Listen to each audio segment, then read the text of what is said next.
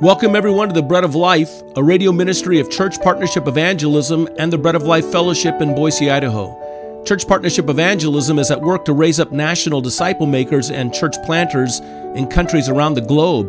To learn more about our work, go to traincpe.org, and to learn about our fellowship in Boise, go to breadoflifeboise.org. The songs of the church have for many years turned to be less and less a declaration of the united praise of God's redeemed people and more and more to be an enthusiastic declaration of the individual for what God has done for them personally. A careful look at the early church's songs and those songs of the young church recorded in the New Testament reveal that public worship was all about everyone celebrating what everyone had in and through Jesus Christ. It was a celebration of what Jesus had accomplished in saving us, not just in saving me. This song has largely been lost in the celebration of the church today, and as a result, we've lost an important link to what it means to enjoy fellowship together in the body of Christ. It's the glory and wonder of the songs of the church. The glory and wonder of the songs of the church. We don't do a lot of speaking on the structures of worship and the songs of the church. You know, we have a very unique style in our church that is, in this sense, we're on the trailing edge of innovation when it comes to worship in our church. And I don't like to preach on it because I think sometimes if I speak on this, I'll be preaching to the choir. I, you know, I know that people have found their way to our church, and among other things, they've developed an acquired taste for the way that we worship together publicly. But we're not making, I promise you, we're not making a statement against other churches. But this needs to be said. Ephesians chapter 5 verse 19, the wonder of the church. There we're told that we are to speak to ourselves in psalms and hymns and spiritual psalms. Let me give you another passage you can look it up. It's Romans chapter 15 verse 6. Now this actually complements perfectly this Ephesians chapter 5 verse 19. 519 by the way, that speaking in psalms and hymns and spiritual songs comes after together the body of Christ is filled with the Holy Spirit. I know we take these passages and we rightfully find an application to ourselves. I need to be not drunk with wine but filled with the Holy Spirit. But when Paul writes it, all of the terminology is plural because he's offering up to the church a communal experience of the fullness of Jesus Christ. And in that fullness of the Spirit of Jesus Christ, he says that we are to speak to ourselves in psalms and hymns in spiritual psalms. Romans 15, verse 6, Paul says, with one mind and mouth, glorify God, even the Father of our Lord Jesus Christ. There's a command given to the whole church gathered together. With one mind and mouth, glorify God, even the Father of our Lord Jesus Christ. If you study the early church, you'll discover one of the first things that you recognize in the early church from its early church history is that the early church was a singing church. Its singing was an exercise of the community of faith. Its song was an act of community surrender to the fullness of Christ being poured out upon one another. The songs that you find in Revelation chapter 4 and chapter 5, although they're staged for us as taking place in the presence of the Lord Jesus Christ, we recognize that they, in a sense, set somewhat of the benchmark and watermark for the song of the early church. And the songs that were not simply sung by the cherubim and seraphim and the 24 elders, but was sung by those below in the church as well. I believe they represent the very spirit of the song of the invisible church above and below. You know, if you look at the oldest manuscripts, you'll see that in those passages, there is a phrase where it says that you have redeemed people or them, and you have made them a kingdom of priests. And that's the translation of the most reliable and oldest manuscripts. But if you look at the manuscript that was used in the King James, came along a little bit later, it doesn't say you have redeemed people, it says you have redeemed us. You have redeemed us to God by your blood out of every tribe and tongue. You'll find that, I believe it is in chapter 5, verse 9.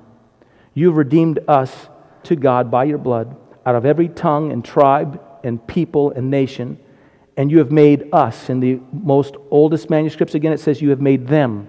You have made us kings and priests to our God, and we shall reign on earth forever. If you were going to look at most commentators now, they will say this wasn't the case 50, 100 years ago. 50 or 100 years ago, when they looked at the 24 elders that are represented in the song of Revelation chapter 4 and verse 5, they'll say that those elders represent the redeemed in heaven and earth. That's the church brought up in worship of God. Now, what they'll say is those 24 that are worshiping those elders represent an angelic chorus, that they're a certain status of angels that gather around the throne, and these are angels that are worshiping him. Now, I happen to believe that I believe that the older manuscripts are right. That it says, You redeemed a people out of every tongue and tribe and nation, and you have made them a kingdom or kings and priests to their God. I believe that's right. So I actually think that the translation of your King James is probably incorrect. But if I were to understand that these men who wrote the King James were not necessarily offering a translation but an interpretation, I think their interpretation is right. I think the one singing here is the church. It's those who've been redeemed by the blood of Jesus Christ. And in fact, just an interesting note here. Peter says in 1 Peter chapter 2 verse 9 that we are a royal priesthood, we are kings and priests. Revelation says the same thing of the redeemed that we have become a kingdoms or we are kings and priests to our God. Here in this passage again it says you have redeemed them out of every tribe and tongue and you have made them kings and priests to our God. These 24 elders that worship in the place are wearing crowns. There's royalty. They're wearing crowns. Not only that there are 24 of them, this 24 corresponds directly to a number. When God established the temple worship, and you'll find this in First Chronicles, when God gave by the Spirit of God wisdom to David in establishing the priestly service within the temple, he divided the service of the priest into sessions in which they would constantly ministering in the temple. You know how many sessions there were? 24. 24 sessions of priests that constantly came into the temple to give worship to God. So here are these elders wearing their kingly crowns in their 24 sessions, worshiping before the throne. It is the church. It's our song, it's our worship, it's our praise. And we sing, You have redeemed us by your blood, and you have made of us kings and priests to our God. Now, look at the song of the redeemed church. Holy, holy, holy Lord God Almighty, who was and is and is to come. You are worthy, O Lord, to receive glory and honor and power, for you created all things, and by your will they exist and were created.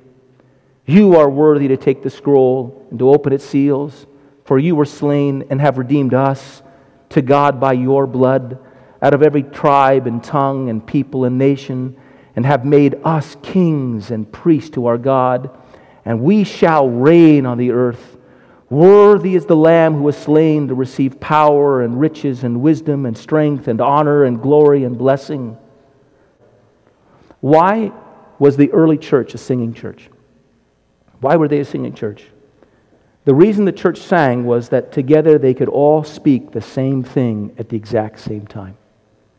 The song of the church was an opportunity for the body of Christ to offer up the same prayers, the same praise, the same exhortations, the same lessons. With one single voice, they turned their attention to the word in their song and the word that they spoke and heard from one another. This singing in the church was an act of surrender to Christ and his truth. And it was an act of humility and devotion in which they recognized together that they were one in the body of Christ. It was the song of the church.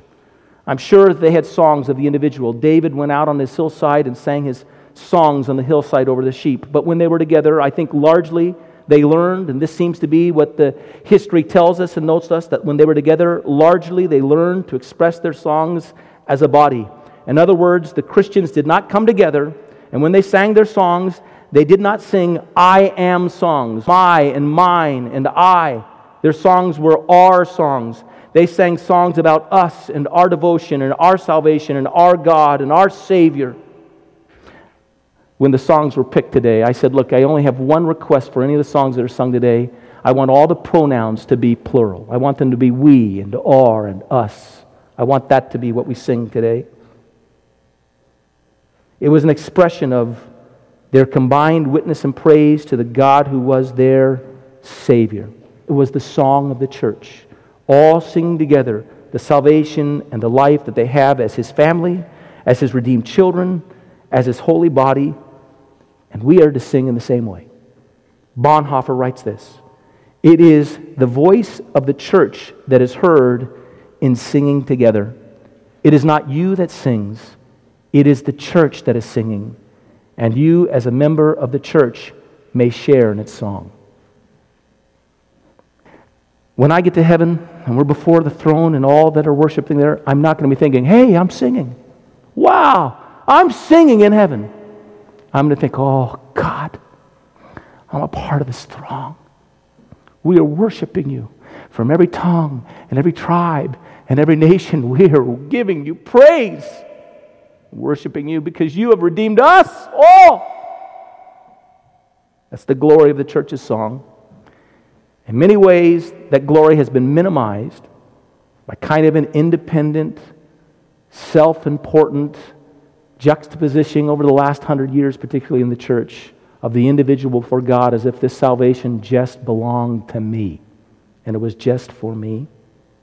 The song is bigger than my own personal testimony, it is a testimony of us all. It's a song bigger than our little fellowship. But when we sing together, we're singing the song of the church. Together we sing the song of the invisible, wonderful church in heaven and on earth. Isn't that great? Isn't that glorious? Think about it. It's glorious. Second Corinthians tells the story of a man who's sorrowing. He's the man in 1 Corinthians who has been thrown out of the church. Paul had instructed the church to remove him from their fellowship because he had fallen into a sin, and a particularly grievous sin, the sin of incest. And so he was to be taken out of the church. But now in 2 Corinthians chapter 2, verses 6 through 8, Paul writes to have him received back into the church. He says in verses 6 through 8, this punishment which was inflicted by the majority is sufficient for such a man, so that on the contrary, you ought rather to forgive and comfort him, lest perhaps such a one be swallowed up with too much sorrow. Therefore, I urge you to reaffirm your love to him. Take him back now. He's about ready to be lost and swallowed up with grief and sorrow because he's been removed from the church. Here's what I think, at least, is in part the sorrow of this individual who has been removed from the church because of his sin. At least in part, I think it's this. I imagine that this man in Corinth was filled with sorrow because outside of the church, he had no song to sing. He had lost his song. He had not learned a song of salvation that said, I have, I am, Jesus in me. He had learned a song of the church's single voice where they sang, We are, we have. He for us. And outside the church, he had no song to exalt in, no wonder to glory before. He had lost the song of the exalted, wonderful, invisible church which we are to lift up in this place. The song that together we rehearse in our salvation before the Savior, our redemption, our reconciliation to Himself as a people and a nation, as a kingdom, as a church, as a body all glorious before Him. And He grieved. Let's rejoice in our song. Let's rejoice in our Savior. One of the great wonders of heaven is not that I will be there alone, but that we will all be there together with Him. When we all get to heaven, what a day of rejoicing that will be. I'm Joel Van Hoogen, and this has been The Bread of Life. To learn more about our ministries, go to breadoflifeboise.org. Until the next time, may the Lord bless us.